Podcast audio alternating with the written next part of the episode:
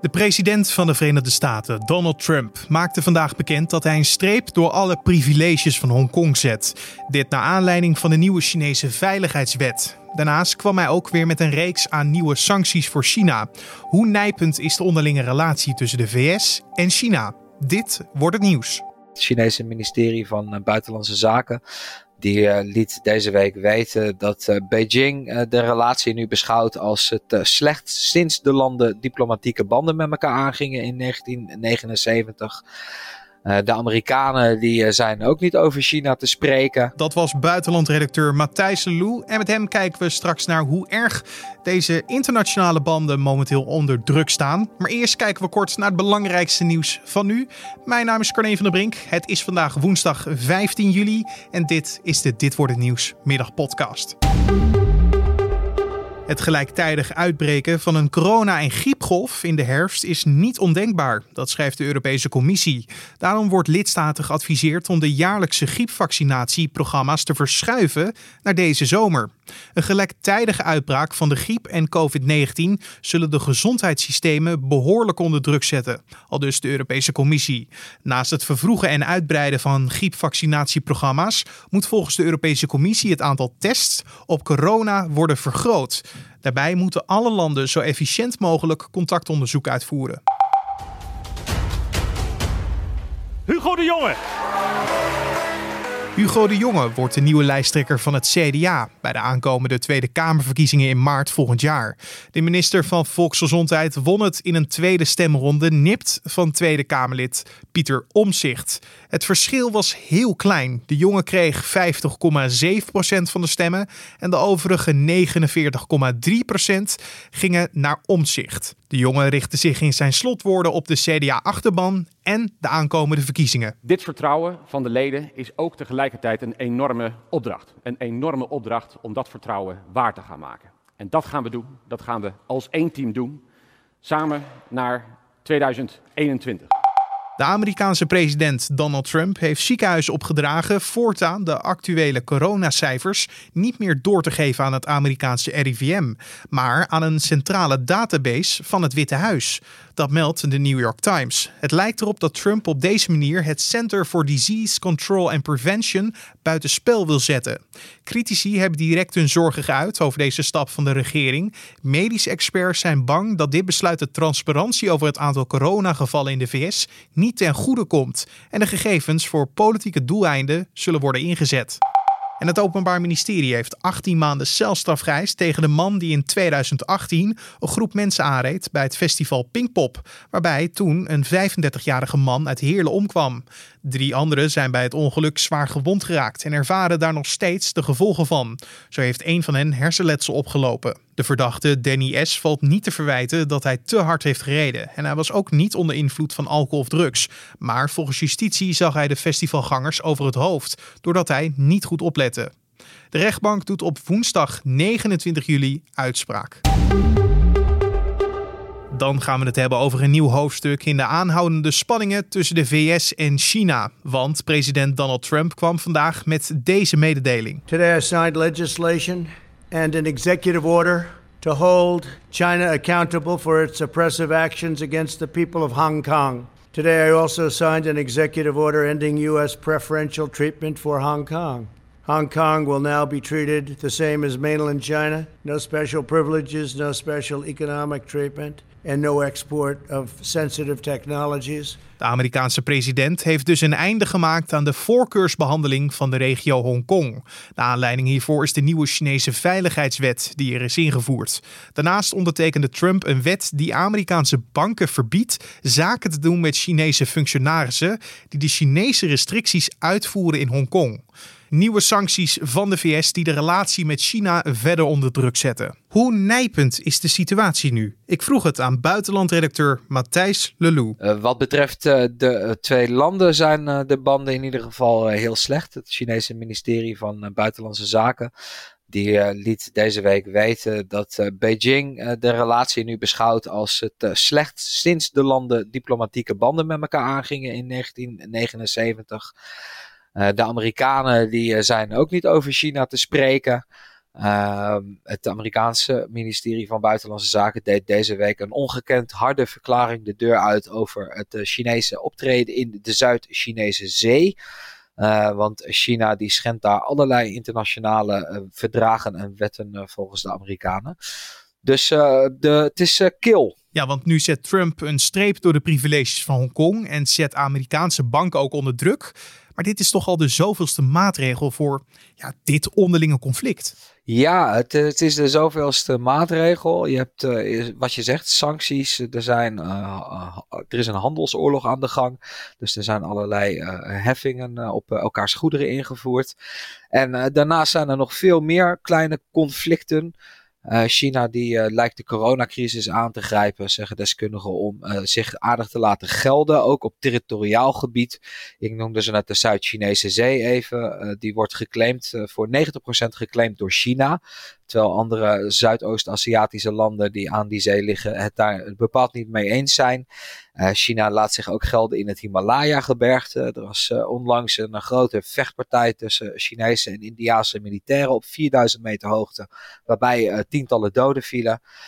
dus er zijn uh, inderdaad heel veel uh, mogelijke bronnen van ruzie. En uh, dat geldt voor China en de VS nog meer dan voor China en de rest van de wereld. Maar als je het hebt over die sancties die de VS dan oplegt, of, de, of China, hoeveel zin heeft dat nou? Want voor mijn gevoel zijn het altijd steekjes onder water in de marge. Ja, dat kun je natuurlijk van elke maatregel afvragen wat die individueel eigenlijk voor elkaar krijgt.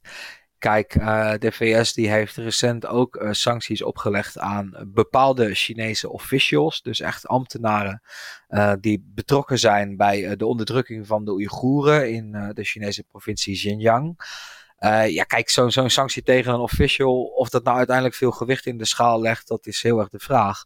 Maar uh, als je kijkt naar deze stap ten opzichte van Hongkong. Hongkong heeft heel lang gediend als uh, het economische venster op de wereld voor China. Daar is in recente jaren is dat wat minder geworden met de opkomst van Chinese steden zoals Shanghai. Maar Hongkong is nog steeds economisch heel belangrijk voor China. Er zijn heel veel multinationals die een Aziatische hoofdkwartier daar hebben. Dus zo'n Amerikaanse maatregel die kan wat daadwerkelijk pijn doen. Maar uiteindelijk uh, is het natuurlijk een, eh, een heel pakket dat deel uitmaakt van, van dat hele grote veld aan conflicten tussen deze twee grote machten. En soms dan bloeden die ook in elkaar over. Um, zo heeft het Verenigd Koninkrijk, naar aanleiding van wat er in Hongkong gebeurd is, uh, aangekondigd dat uh, Huawei, het uh, Chinese bedrijf, niet meer welkom is bij de aanleg van het Britse 5G-netwerk. En Washington die was daar als de kippen bij om daar eigenlijk de, de, credits voor op te eisen. President Trump zei dat hij hoogstpersoonlijk de Britse premier Johnson ervan heeft overtuigd om die stap te zetten. Dus het, het bloedt allemaal in elkaar over. En waar het eigenlijk op neerkomt is dat je weer twee blokken krijgt eh, die eh, tegenover elkaar komen te staan. Ja, want China wil een uh, wereldmacht worden en Amerika is hier bezorgd over. Maar zijn die zorgen terecht? Ja, dat uh, China een uh, heel ambitieus beeld van de eigen rol in de wereld heeft, dat kan niemand ontkennen. Dat zullen ze zelf ook, ze zullen de laatste zijn die dat zelf ontkennen. ze willen de nieuwe zijderoute aanleggen, een hele grote handelscorridor over het Eurasiatische continent. En uh, ze laten zich ook op allerlei andere vlakken gelden. Hè. Ze verstevigen de grip op Hongkong. Uh, dus ja, goed, dat de, de Amerikanen zich uh, zorgen maken over de Chinese opmars, daar is, uh, daar is op zich wel in te komen. Maar zou je dan ook kunnen zeggen of concluderen dat Amerika ook gewoon bang is om hun internationale positie die ze nu hebben kwijt te raken? Ja, ik, ik kan, kan, me niet voorstellen dat er een land is dat zich uh, daar geen zorgen over zou maken. En wat daarbij komt is dat China natuurlijk ook een heel ander soortig land is dan, de, dan de VS, ook dan Europa. Uh, dan de Europese landen. Het uh, is natuurlijk een autoritair uh, systeem. Het is een communistisch systeem.